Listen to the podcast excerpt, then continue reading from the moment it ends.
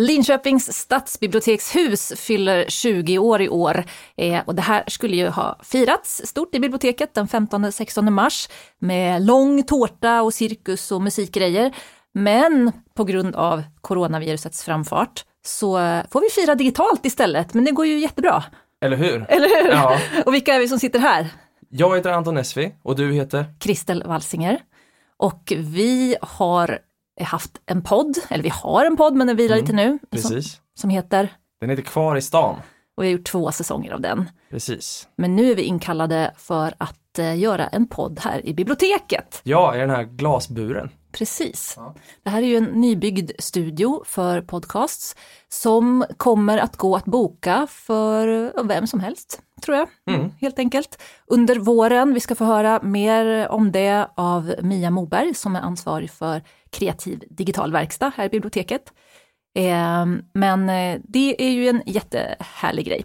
Eh, med anledning av det här husets 20-årsjubileum så har vi också bett den tidigare kulturredaktören för Korren, Åsa Kristoffersson, att titta förbi oss. Eh, Åsa hon jobbade med kulturbevakningen i Korren när det nya bibliotekshuset invigdes år 2000. Mm. Och det invigdes ju ett hus då därför att den gamla byggnaden brann 1996. Precis. Vad minns du av det här Anton? Bodde Ja, du i Linköping när... Det var ju 1996. Ja. Eh, Jag bodde faktiskt i Malaysia då, vilket är lite, men, men jag har ju varit, jag bodde ju i Linköping innan vi flyttade till Malaysia. Ja. Så jag var ju här ganska ofta med min mormor Mm. Och hyrde böcker och sånt. Hyrde böcker? Eller hyr, jag lånade böcker. Konceptet lån. Nej, vi lånade böcker med min mormor. Men Ja. eh, det- så minns jag att hon, hon, hon faxade en bild faktiskt till Malaysia. Koll, alltså från Ja. korren måste det varit typ. Ja. Korra, äh, korra, ja, kolla vad som har hänt med biblioteket. Och sen när vi kom tillbaka så hade de ju Var det det var ju- färdigbyggt då? Va? Nej, men då hade de ju börjat man börjat, bygga. ja. liksom. Det var ju oerhört dramatiskt. Eh, jag som spelade i ett popband som heter The Pushkins på den Mm. tiden, vi höll på att spela in vår första EP. Eh, och det gjorde vi i en studio i det som eh, sedermera blev Nationernas hus, Mm. här borta på Ågatan. Mm. Eh, så vi kom upp på kvällen och det var ju humanistdygnet pågick just då, eh, det här kulturevenemanget, det pågick i biblioteket. Och vi kom upp och, och ser liksom bara de här lågorna som Gud, alltså brinner bakom domkyrkan. Jätteläskigt alltså. Ja. Eh, så det var ju oerhört eh, traumatiskt skulle man nog kunna säga för hela Linköping att det här skedde. Och det hade ju också föregåtts av en del småbränder och lite obehag liksom i bibblan eh, som Mm. hade skett innan. Det började ju på det som kallades för informationskontor för invandrare. Mm. Eh, så det, och det fanns ju också tendenser i Linköping till eh, högerextremism och, och skinheads och nazifolk som rörde sig. Och vem, det var väl aldrig någon som åkte dit för den här branden tyvärr. Nej. Men, men jobbigt var det ju och det försvann ju eh, naturligtvis material härifrån. Jag tror att mycket böcker blev bevarat men att katalogerna över de här böckerna eh, försvann. Okej. Men eh, sen påbörjade man ju då jobbet med att man skulle bygga ett nytt hus och ehm, det utlystes en arkitekttävling också. Och det där tänker jag vi kan få höra mer av Åsa sen, Mm. som nog minns eh, mycket från den här tiden eftersom man skrev mycket i korren om vad det var som hände och sådär. Just det. Så det blir spännande. Men vi kan väl också passa på att säga att vi gör ju faktiskt en podd till. Ja, En tipspodd. precis. Och där har vi liksom tänkt att vi sammanställer, vi har ju som sagt haft den här podden eh, kvar i stan ett tag. Så vi har ju lärt oss lite knep och liksom förstått så här, det här kanske man måste ha i ordning innan man ens sätter igång med podden. Mm. Så då tänker vi att vi ska ge er som lyssnar på den en liten, en liten heads up om vad man kan behöva ha gjort liksom. Våra bästa tips helt enkelt. Ja. Eh, och det kommer nog att kunna länkas på något sätt i anslutning till den här podden. Mm. Jättebra, men då så tycker jag att vi ska träffa Mia nu. Vad säger Mm. du? Mm. Det låter bra. Då säger vi hej till Mia Moberg. Verksamhetsutvecklare, hette det så? Ja, visst, för- Digital, nej, säg din titel, hur den ska Ja, vara. verksamhetsutvecklare för digitala frågor. Ja, i det, biblioteket. På biblioteket, ja, visst. Ja. Vad innebär det då? Det innebär att eh, jobba mycket med ny teknik eh, för våra besökare och även för personalen. Att eh, se till att det kommer igång, att folk lär sig det här och det är mycket det att vi ska lära oss. Ingen kan vara expert utan man får ju lära sig nytt hela tiden. Så då. Det är ju hela digitaliseringen av samhället tänker jag är ju sån och bibliotekets roll har ju ändrats lite där i att ni måste vara med och lära ut de här sakerna. Ja, precis. Mm. Bibliotekslagen som kom vid ja, ungefär 2013-2014 den har ju inskrivet en paragraf om att vi ska eh, jobba med kunskap om informationsteknik för mm. delaktighet i kulturlivet. Mm. Så att vi har ju det inskrivet i uppdraget. Mm. Och vi märker ju att det är många som kommer till biblioteket för de har frågor. Mm. Många som kommer hit för att skriva ut också då. Så mm. det är ett ställe där man söker sig helt enkelt. Ja. ja. För det är ju verkligen en sån här grej som riskerar att bli eh, liksom folk kan hamna efter ganska mycket. Om man inte jobbar i ett företag som håller på med mycket digitala frågor till exempel, då kan man ju halka efter i att ta del av samhällsinformation till exempel och där blir bibliotekets roll väldigt viktig när det gäller den digitala utvecklingen. Ja precis mm. och det är många som alltså redan håller på mycket i arbetslivet mm. och sen när de inte gör det längre så eh, de tappar. Mm. Ja. Och likadant det här skillnaden med att jobba med en mobiltelefon, alltså att hålla på med mobiltelefon mm. jämfört med en PC. Mm. Med dubbelklicka eller swipa mm. och sådär. Så att det är mycket. Och sen är tekniken tyvärr gjord för yngre personer många gånger. Så att är man lite äldre, lite darrig, lite torr om händerna så fungerar det inte lika bra helt enkelt att använda mobiltelefon och surfplatta. Men man måste. Mm. Ja, ur en, ur en demokratisk synpunkt, liksom, alltså mm. synvinkel så, så känns det ju jätteviktigt då att folk kan komma hit och få hjälp mm. med mm. de bitarna. Verkligen. Ja. Och då är den här poddstudion en del av det, kan man ja. säga. Berätta om den här fantastiska fina glasfyrkanten som vi sitter i här i biblioteket. Ja, våran poddstudio, ja den är ju bara så häftig. Mm. Eh, då är det så att Stadsbiblioteket har fått medel för att kunna sätta igång en kreativ verkstad där människor kan använda digitala verktyg för att utveckla sin kreativitet. Och det kan betyda till exempel att man vill spela in en podd. Många lyssnar på poddar idag ser vi eh, och det här har varit väldigt populärt. Vi har knappt kommit igång och, men väldigt många står och knackar på dörren redan och vill både ha kommit hit och bokat och spelat in. Eh, och det är som, gjort som ett tyst rum kan man säga med mikrofoner och inspelningsutrustning. Mm. Tanken är att man ska kunna komma hit och spela in sin podd och sen jobba vidare med den på någon av våra superhäftiga datorer som vi också har. Mm. Med redigeringsprogram både för ljud men även för bild och film för den som håller på med sånt. Mm. Eh, och lite annat smått och gott. Vi har både programmering, små robotar och vi har eh, teknik som vi lånar ut också. Det är både kameror, 360 kameror och lite allt möjligt. Eh, så det är jättespännande. Det är ett projekt som pågår just nu. Eh, men tanken är att det här ska bli ordinarie verksamhet och vi har fått så bra respons hittills. Mm. Det är många som redan håller på och mm. håller på här i Linköping mm. också. Så att vi är helt taggade på det här. Mm. mm. Vilka är det som har börjat? Du sa att det är redan efterfrågan på den här poddstudion och så här. Vilka, vad gör folk för någonting då? Ja, det är lite blandat. Många ja. som poddar just nu. Då. Ja. Vi, har for, eh, vi har ungdomar som redan har en Youtube-kanal med följare. Eh, sådana som vill livestreama till exempel. Då. Mm. Eh, vi har hållit på en del med greenscreen, gjort julkort med greenscreen bland annat. Ja. och lite VR-upplevelser. och spelar in liksom eh, en hel sån film då? Ja just det, ja. Eller, eller fotar och gör ett julkort kan man ju också ja, göra med olika bakgrunder. Mm. Eh, och eh, även äldre har kommit hit, alltså det här med att podda, det är ju ett lite modernt ord men mm. en del kanske håller på med liksom livsberättelser, man kanske har varit med om mycket, man vill liksom ge en röst åt det. Mm. Också då, någon har uttryckt att man skulle vilja göra ett eget sommarprogram mm. till exempel. Då. Så det är blandat av både åldrar och bakgrunder.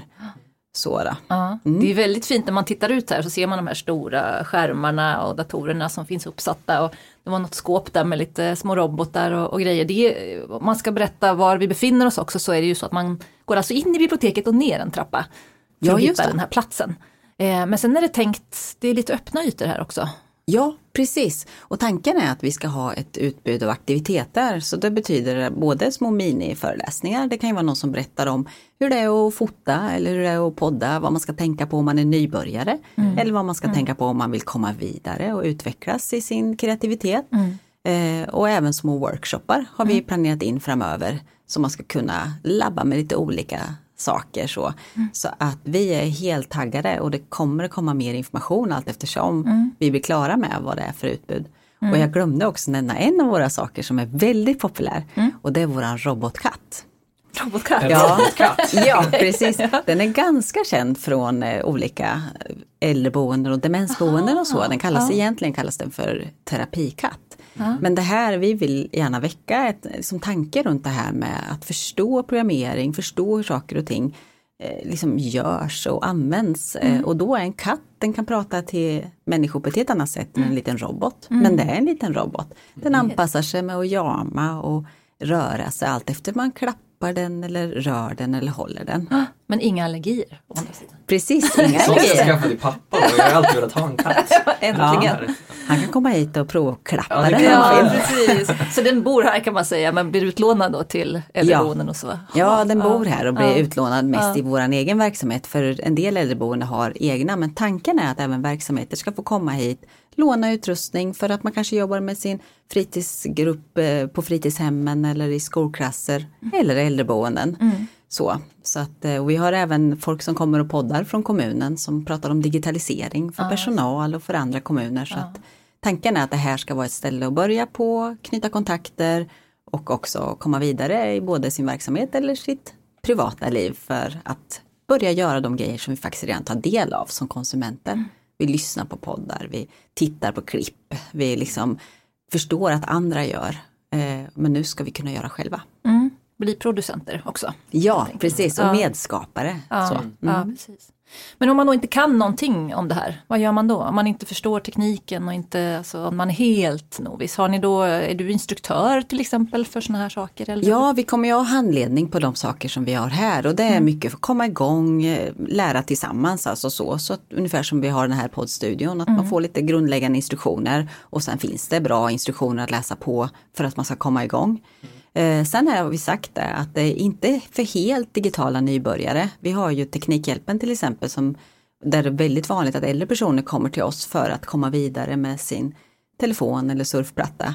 Eh, så där kan man börja om man känner sig väldigt osäker på teknik. Men känner man sig nyfiken så ska man absolut komma hit. Börja med att klappa katten. Ser man aldrig vad som, aldrig vad som händer. bra.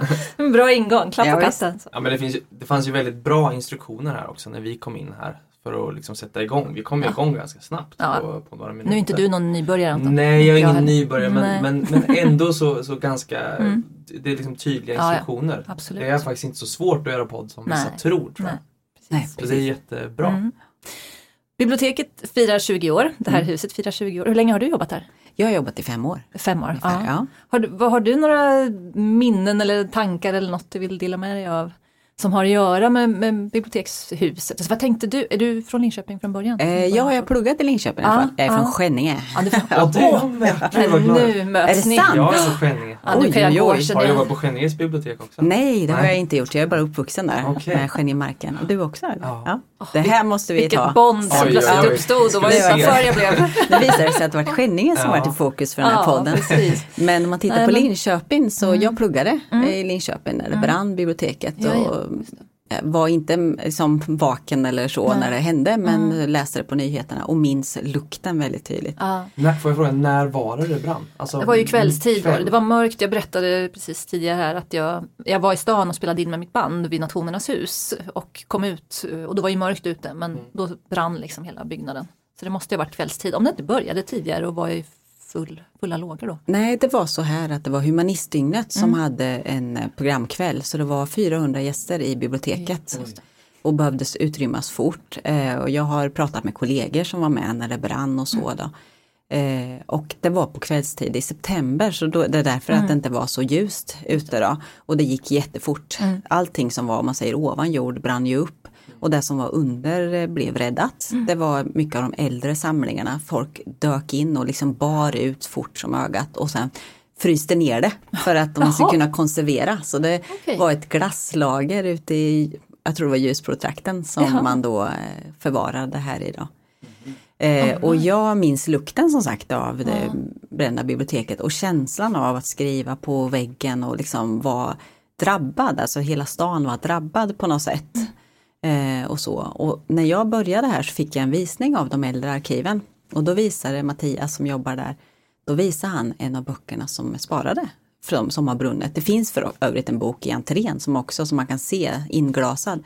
Men han öppnar den där boxen och tar ut den där boken och så den här lukten. Då var det samma lukt som var från då förstås. Mm. Känslan, alltså den lukten av ett bibliotek som står för så mycket och som är viktigt för många människor, viktigt för demokratin, viktigt för folkbildningen.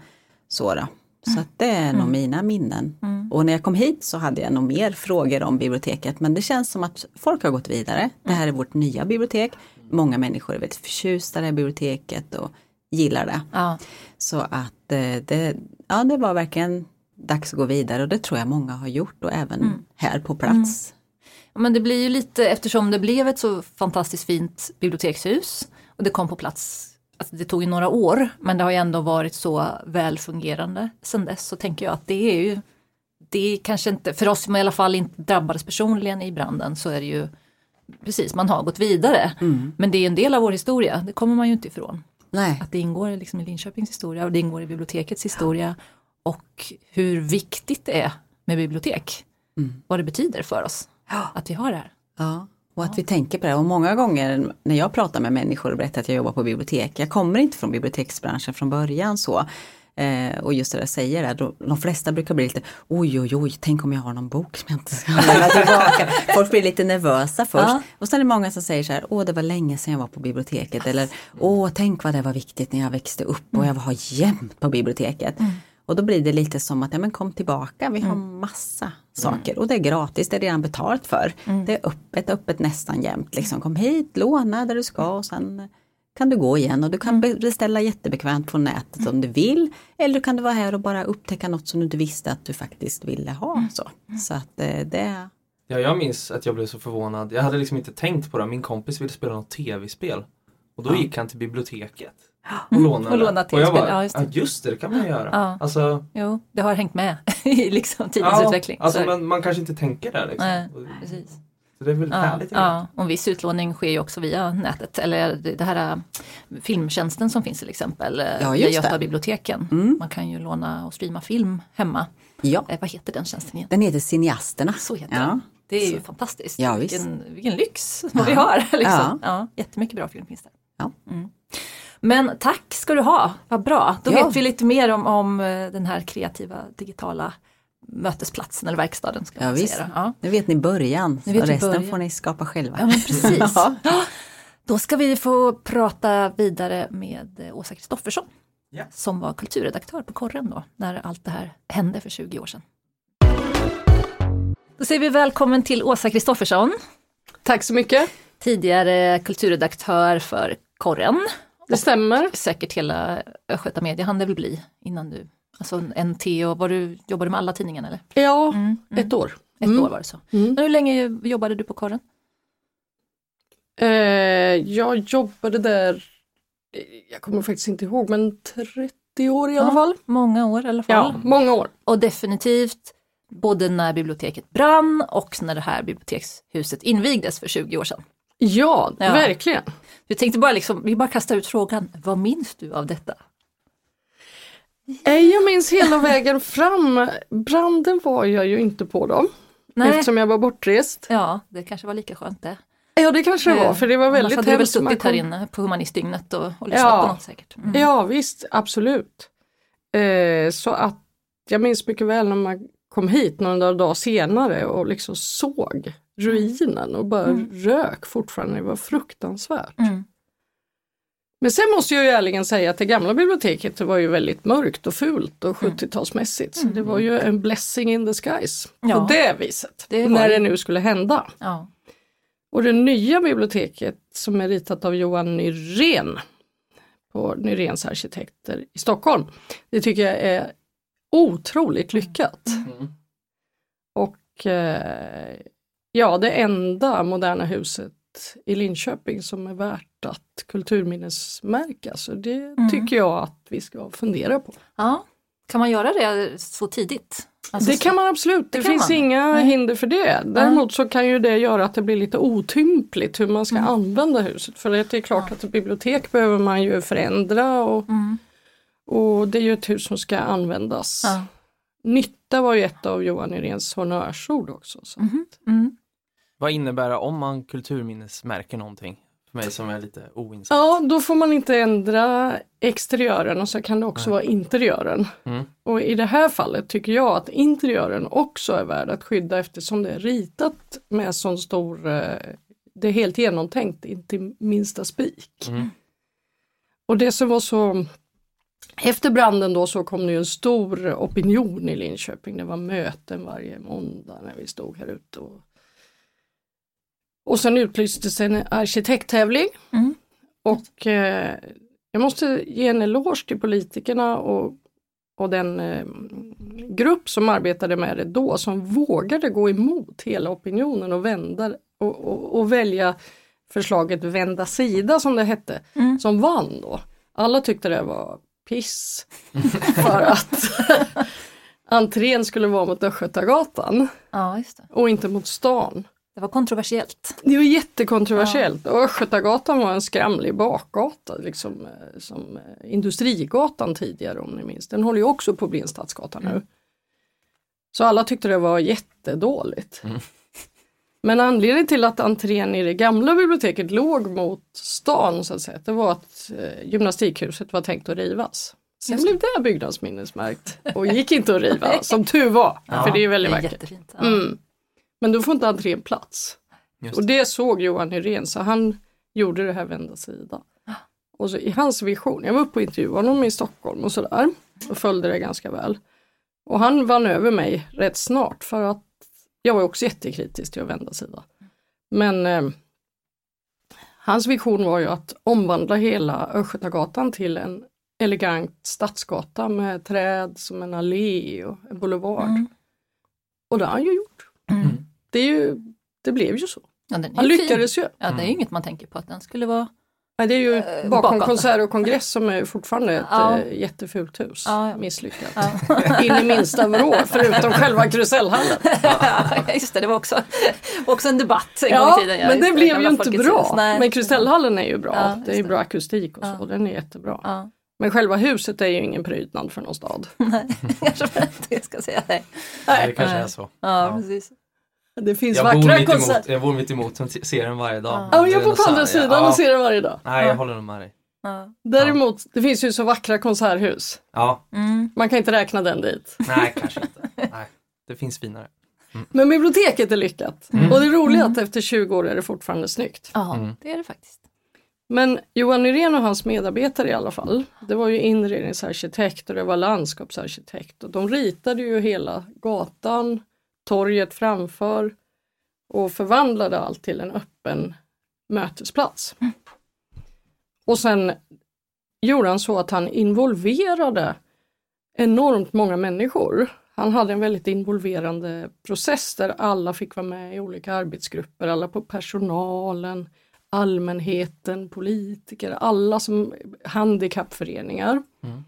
Alla var med och satt i arbetsgrupper. Jag känner många som jobbade här då, de har vittnat om det, att det var helt makalöst. Man har aldrig blivit lyssnade på så mycket. Nej. Oj, vad häftigt. Ja, Ja. Men alltså, alltså på typ att influera Ja. hur det skulle se ut. Precis. Och, ja. funktionerna framförallt. Mm. Sen hur det skulle se ut, Nej, det, det är nog. Men funktionerna och Mm. vad, vad det skulle vara till och varför. Så att alla funktioner kom in och även, ja, allt. Mm. Och det är därför det blir så bra tror jag. Mm. Men sen var inte han någon sån här, alltså eller de ifrån arkitektkontoret, de var inga såna här äh, alla får vara Lucia så alla fick sina förslag genomförda. Utan de tog det liksom och la det i en hög och gjorde något bra av det. Ja. Och därför blev det så bra. Mm. Och därför är liksom både exteriören på själva huset förstås, är ju genomtänkt. Det är ju till och med torvtak på taket. Det är väldigt, det är naturmaterial, Ja, sedum, som suger upp fukten. Mm. Det är ju svårt med så stora tak som är platta när det regnar och snöar. Och glasfönstren, det är ju glas, trä, det är naturliga material, det är varma jordfärger, det är liksom genomfört rakt igenom. Stora ytor, ljust. Och man ser ju liksom. Mm. Och så är magasinen där vi är nu, är ju öppna. Annars är det ju ofta på något annat ställe eller är det låst och man får beställa fram. Men här går man ju. Mm. Så det ritar han också in. Då. Mm. Så det är väldigt lyckat tycker jag. Ja. Mm. Jag håller, och just som du sa det här att det känns modernt och nytt 20 år senare. Ja, Jag vet inte, det är klart att det någon gång kommer att förändras, idéerna om hur byggnader ska se ut och börja kännas, Ja. någonstans brukar det ju nå, men, men det är väldigt, väldigt fräscht och vackert fortfarande. ja det är det faktiskt. Ja, just man ändå Det är det faktiskt. Ja. Vad, minns du någon mer, minns du själva invigningen som var år 2000? För jag kan Ja. inte komma ihåg den. Jo, alltså kungen var ju här. Och, och Eva jo, kungen och Eva Joelsson. Ja, vi har korren Ja. artikel här. Jag tror Jag du pekar mot Ja. att här sitter kungen. Nej, Ja. nej. kungen och Eva Joelsson som var borgmästare. ja, just det. Hon Vi har ett reportage från korren här nu som vi Precis, som i vi kan vi se. på. I korren från den 16 mars här. Ja. Så eh, var det en stor bok liksom och så Mm. vände de blad i den. Det här var ju innan kungen vände blad på Just det. andra sätt. Precis. Han vänder många blad. Ja, så det var ju liksom inte kontaminerat kontaminerat på något sätt. Nej. Annars kommer jag faktiskt inte riktigt ihåg. Nej. Vi gjorde en hel bilaga i korren minns jag, Ja, det som handlade ha om biblioteket. Det var ju bilagornas tid. Det där Yes. också. Precis, extra Jag är bilaga. också gammal korren-medarbetare så jag Ja. känner ju igen det här. Men jag hade nog precis slutat kanske. Jag kommer inte ihåg. Det där året var ju då jag lämnade korren. Strunt samma, det är inte viktigt för detta. kommer inte jag heller ihåg Christer, Nej, men det- det var väldigt trevligt när vi jobbade ihop. Det var kul vi hade du! Ja, det var det var roligt. Ehm, men sen har det ju varit, det en sak som jag faktiskt minns från, eh, förutom den här eh, diskussionen om vända sida, för jag kommer ihåg också att det var kontroversiellt, det var ju de här äggetfåtöljerna. Mm. Eh, de är ju fantastiskt fina, de står ju där eh, nu 20 år senare, ser fräscha ut. Jag vet inte om de måste underhålla dem ibland eller något.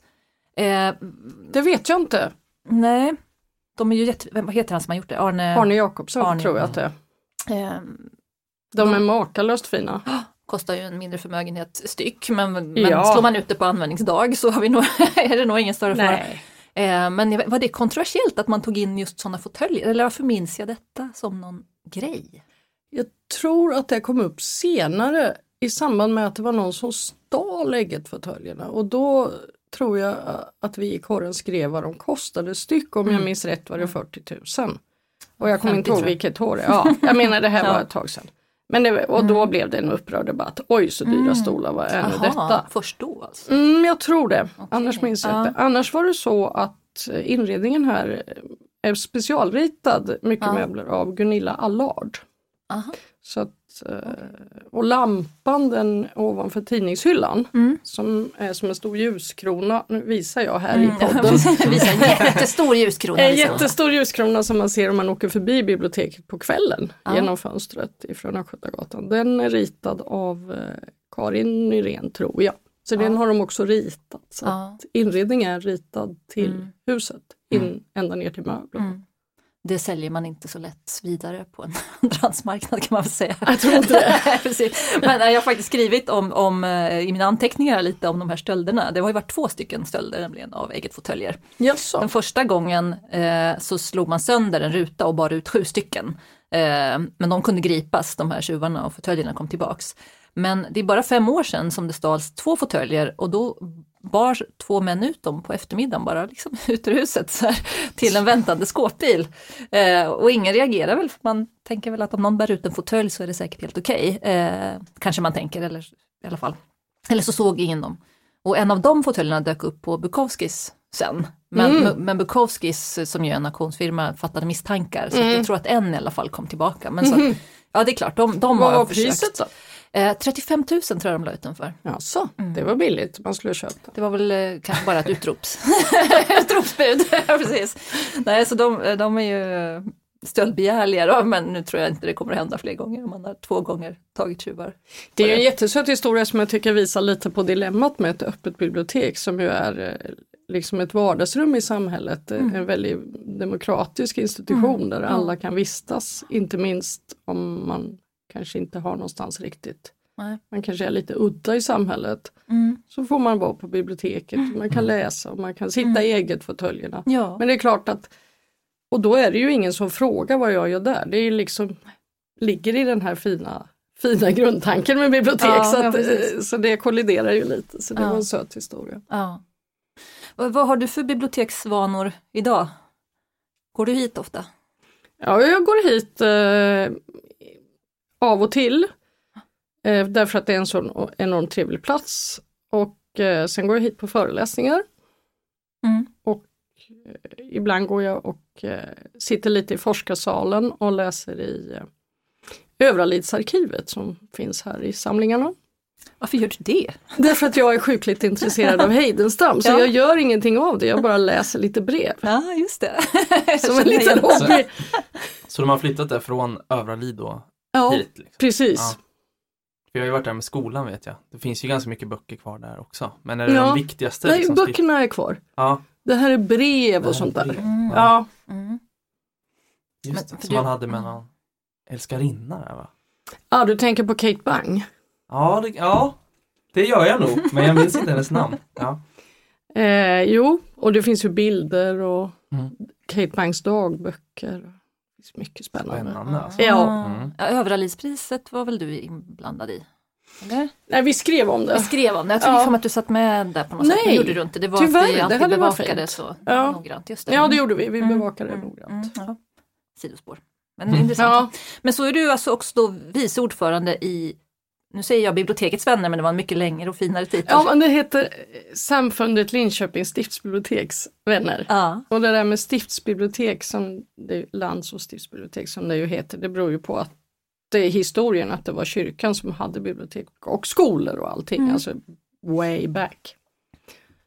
Så vi är en vänförening eh, till hela biblioteket men till den gamla samlingen i synnerhet som vi ska stödja och uppmuntra forskning. Och vi ordnar föreläsningar, Mm. tre stycken per termin. Mm. Anna-Karin Palm och senast. Som vem som helst kan gå på och lyssna på. Alla kan gå och det är gratis. Ja. Så det är ju liksom ingår i vårt uppdrag. Mm. Eh, Det är en väldigt gammal, den är 100 år gammal föreningen. Oj. Ja, det var ju skönt att Anna-Karin Palm var före coronapandemin. Ja. Mm. Eh, Mm. pandemin. Är lite För då tror jag vi hade fått ställa in det. ja, så är det ju. Ja, Just precis nu är det dåligt med sammankomster men vi ska komma igenom det här också. jag menar det. det blir och då föreläsningar. Ja. tycker jag att personliga möten är väldigt viktiga. Mm. Och på biblioteket kan man ju göra mycket personliga möten Mm. och man kan komma från olika länder. Och Man kan vara ny i Sverige och man kan hitta böcker på sitt hemspråk. Och så så det är en Mm. jätteviktig uppgift. Mm. Men kanske inte just nu. Inte just precis, exakt. Nej. Men, men längre fram. eh, bibliotekshuset fyller, fyller alltså 20 år nu. Mm. Eh, är det något du liksom vill skicka med till biblioteket eller till Linköpingsborna med anledning av detta? Jag tycker att vi ska vara väldigt rädda om vårt bibliotek. Eh, Det är ju så, jag vill säga grattis alltså till Ja. att vi får ha ett sånt enormt tjusigt bibliotek. Och eh, vi ska stoppa alla försök att ta bokhallen till att göra medborgarkontor. Det har varit angrepp genom åren. Där olika tjänstemän och andra får idéer och ska stoppa in någonting annat i bokhallen eller Mm. göra om någonting Mm. Mm. på ett ogenomtänkt sätt. Mm. Jag och Stiftsbibliotekets eh, vänners styrelse, vi tycker ju självklart måste man kunna förändra efter behov, Mm. tidens behov, men det ska inte ske hur som helst. Och det ska ske med tanke. Och vi anser att man att eh, Nyréns arkitekter ska alltid tillfrågas Mm. om förändringar så att det passar in. Mm. Johan Nyrén är tyvärr död. Han dog i cancer för tidigt, för flera år sedan. Mm. Men eh, innan han dog så ringde jag honom och frågade för han hade inte blivit tillfrågad om ombyggnader. Om Mm. Han hade velat det och då sa han att det är självklart och enligt eh, arkitekternas egna etiska regler så ska alltid grundarkitektbyrån tillfrågas. Mm. Sen behöver inte de göra det för det. Nej, nej. Men det är Mm. mitt förslag. Ja, det är ditt. Tänk på det! Tänk på det. Ring Nyréns Ring innan ni hittar på några dumheter. Tack, nu senast var det ju golvet som skulle Jaså, var det så? Ja, Lejonfastigheter vill göra något åt trägolvet som ju också är oerhört vackert om Ja. man tittar där uppe. okej. Och då var förslaget att lägga över någon plastmatta. Nej, nej, nej. nej, Nej, nej, inte Nej, Eller hur? Hörde ni? Nej, nej, nej. Ni hör ju själva. Ja. Ett annat var att ta bort tidningshyllan och stoppa in ett kontor där Aha. Och ta bort den vackra Mm. takkronan. Det är också stoppat. Tack och lov, så man får vara lite för Ja, uppmärksam. Ja, Mm. så är det nog. Tack Åsa för att du kom förbi. Tack! Tack. Då har vi med oss bibliotekets chef, Marie Säv. Mm. Välkommen säger jag, fast det är kanske egentligen vi, du som välkomnar oss hit kan man säga. Ja, det är lite både och. Mm. Hur länge har du varit chef för biblioteket? Eh, ett år ungefär Ett för år. hela biblioteket. Ja, Okej, var kom du ifrån innan? Eh, Jag har jobbat här förut som verksamhetschef eh, under, så jag har jobbat här i Linköping i fyra år. Okej. innan dess så kom jag som bibliotekschef för Finspång. Ja. Mm. Mm. Bibliotek idag, tänker jag, är någonting lite annat än bibliotek för 20 år sedan. Vi firar ju det här huset 20 år nu. Men jag tänkte lite på det här med bibliotekets roll. Man läser ganska mycket om hur, hur bibliotek får ta emot mycket nya typer av förfrågningar och hjälpa personer på ett helt annat sätt. Vad skulle du säga är, är bibliotekets viktigaste roll idag? Jag tror att det är att vara en eh, öppen plats, en öppen mötesplats som är det allra viktigaste och kunna ta emot olika typer av frågor och hjälpa medborgarna. Eh, Det har ju också en ganska stor demokratisk roll, men den hänger också ihop med att vara en öppen plats. Åsa Kristoffersson som vi pratade precis med var ju också inne på just det här att här kan man få vara liksom bara, alltså personer som, in, alltså allt från de som behöver forska och plugga naturligtvis eller bara vill sitta och läsa kan ju komma hit. Men också om man inte riktigt eh, har någonstans att vara så kan man få sitta i biblioteket utan att bli ifrågasatt varför man sitter där. Ja, och det tror jag är en ganska viktig roll faktiskt som vi kanske ibland ser lite så här som en biroll men det är nog en av våra huvudroller kanske ändå att vara den här öppna platsen för alla. Eh, Och i de här tiderna när man pratar om att man ska stänga ute folk och det så är det tycker jag att biblioteken ska värna om att vara en plats för alla. Ja. Det har blivit lite ovanligt faktiskt med sådana ytor. Ja, det är eh, det. idag. Eh, men det är ju fantastiskt det, det vi har tillgång till via bibliotek och nu har vi alltså då den här digitala delen av biblioteket, eller vad man ska säga. Berätta, vad handlar den här satsningen om?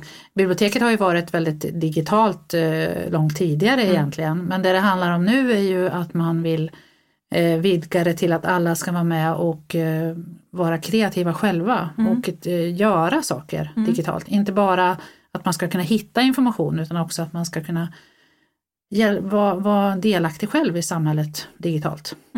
Varför är det viktigt? Det är ju där mycket debatter förs nu. Och om man ska ha en demokratisk, vara med i ett demokratiskt samhälle så bör man kunna vara med och diskutera och eh, föra sin talan även digitalt. Men en sak som vi faktiskt inte har pratat så mycket om, det är ju att det här är ett hus för böcker. Det har vi inte liksom, nämnt. nej, vi har liksom inte ens pratat böcker. det. Någonting. Ska vi inte lite så avslutningsvis prata lite böcker? Är du en sto- stor läsare? För jag tänker att man måste inte vara det för att man jobbar i bibliotek. Jo men det är jag. Du är en Jag, stor jag läsare. läser mycket. Ja. Vad läser du helst? Eh, Jag är allätare, läser väldigt mycket olika saker men jag läser gärna deckare. Ja. Och hur, hur liksom, läser du bokbok eller läser du ljudbok? Eller, Jag är allätare även där. Ja, allätare även där. Ja, då- Jag läser både e-böcker och ljudböcker och eh, vanlig bokbok som sagt. Ja. Eh, Så att det, det beror var- på vad det är för bok. Mhm. Lite grann. Men Och vilken uppläsare kanske också. Det kan det vara lite Ja, grann men sen pendlar jag också så att jag lyssnar ju då när jag kör. Så att eh, då, Ja. då är det ett tillfälle att få extra mycket berättelser. Mm. Vad läser du just nu då? Jag, är pilgrimmen Mm. läser jag. En, en liten spionhistoria. Jag har inte kommit så jättelångt men den verkar lovande. Ja. Författaren kommer jag inte på nu faktiskt. Nej, det blir ofta så om man läser mycket att man inte alltid Nej. liksom vad författarna Man kommer inte heller ihåg vad man har läst så det kan ju Nej. hända att man börjar Just på en det. bok som man upptäcker efter ett tag att oj den här känner jag ju igen. Mm. Är du med i någon bokcirkel? Nej, nej, Nej. inte faktiskt. Det räcker inte tiden till riktigt. Nej. Är du det Anton? Jag är inte med i någon bokcirkel. Nej. Men jag är lite taggad på det nu. Speciellt i sådana här coronatider när man inte kan, jag kan inte göra så mycket annat. Jag kan göra musik och, och det. Ja Så- precis, läsa och se på TV. Ja. Ja. Ja, jag är med i en bokcirkel. Du är ju med i en säga. Ja, bokcirkel. precis. Ja. Men just det här att man inte kommer ihåg vad man har läst, det är lite, vi har hållit på så länge nu att inte en cirkeln kommer ihåg om vi har läst vissa böcker längre. Nej. Alltså det är över tio år så. Man behöver nästan. Och ändå tänker man att om man har pratat om den så kommer man ihåg det lite bättre kanske. Ja, man brukar, men sen efter ett tag så börjar vissa böcker gå in i varandra. Alltså det finns ju vissa teman som går igen. som Ja. du säkert vet. Hur, nu blir det ju liksom inget firande här i lokalerna. Nej. Eh, Just nu i alla fall. Just nu, det Nej. kan bli firande längre fram. Vi har hur? tänkt att vi kör ett firande Ja. vart efter. Så att Ja. därför har vi ju liksom inte riktigt, vi pratar inte så mycket om firandet just nu eftersom Nej. vi tänker att vi gör det Mm. senare. Ja. Hur får man reda på vad som händer? Man följer det på sociala medier eller går ni liksom? Ja, både på sociala medier och eh, så sätter vi ju upp affischer och sånt här också. mm. Vad som händer och vad, nyheter och Mm.